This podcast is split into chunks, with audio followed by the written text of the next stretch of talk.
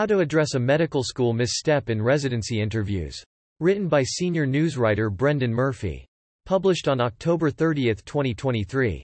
Not everything goes according to plan in medical school.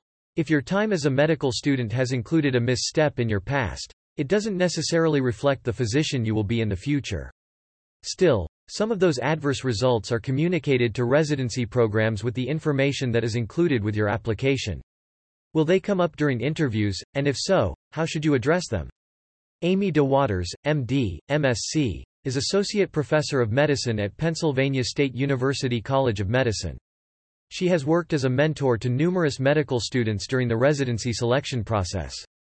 Dr. DeWaters offered insight on how a past mistake could be effectively addressed during residency interviews.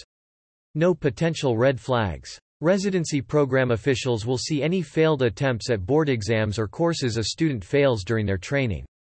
Gaps in training, though generally not frowned upon the way they were in the past, will also appear on your transcript. Another potential area of concern Dr. DeWaters highlighted could include professionalism violations that are mentioned in your medical student performance evaluation, formerly known as the Dean's Letter. Decide if you want to address it. If you have one of these events in your past, the first thing to consider is whether you want to address it, Dr. DeWaters said. If you are taking a proactive approach, you may have already mentioned the event and your response in your personal statement. There are two schools of thought, Dr. DeWaters said. There are some people who say it's best not to draw attention to these events. I'm in the other camp. I think it's best to be proactive.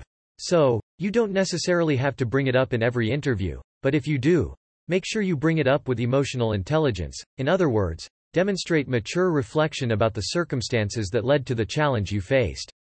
Don't be defensive. Even if you don't bring up a past mistake, interviewers might.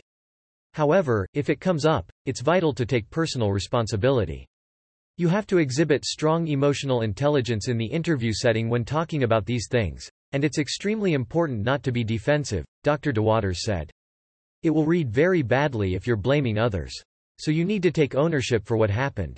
Be transparent. Don't minimize, downplay or mislead about an event, even if something isn't included in your application packet. There are other ways to get communication about your application, Dr. DeWaters said. As an applicant you need to be aware of that fact. Let's say you are applying to your home residency program, where you went to medical school.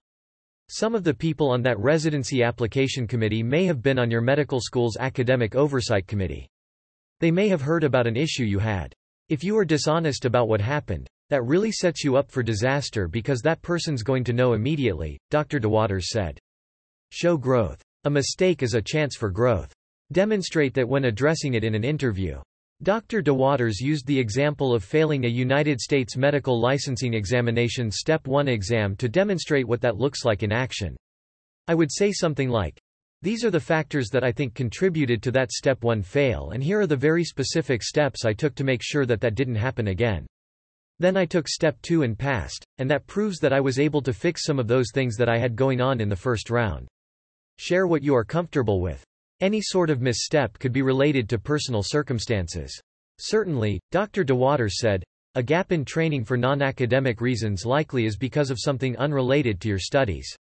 If something happened because of personal or family health reasons, what I usually advise applicants is that you share what feels most comfortable to you to share, Dr. DeWaters said.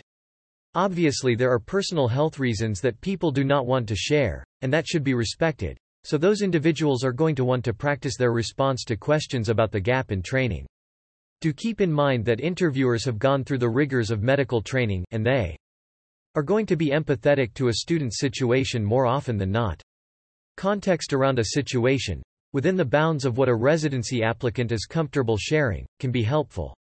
If you had a family emergency hours before you had to take an exam that you failed, for instance, Dr. DeWaters said that could be useful information to bring up.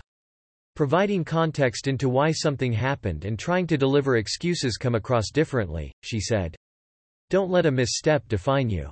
One bad result doesn't mean you won't match, and if you've reached the interview stage, a program is obviously interested in your application.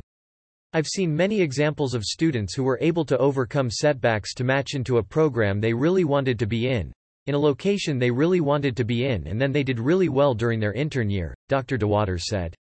The AMA Road to Residency series gives medical students, international medical graduates and others guidance on preparing for residency application, acing your residency interview, putting together your rank order list and more.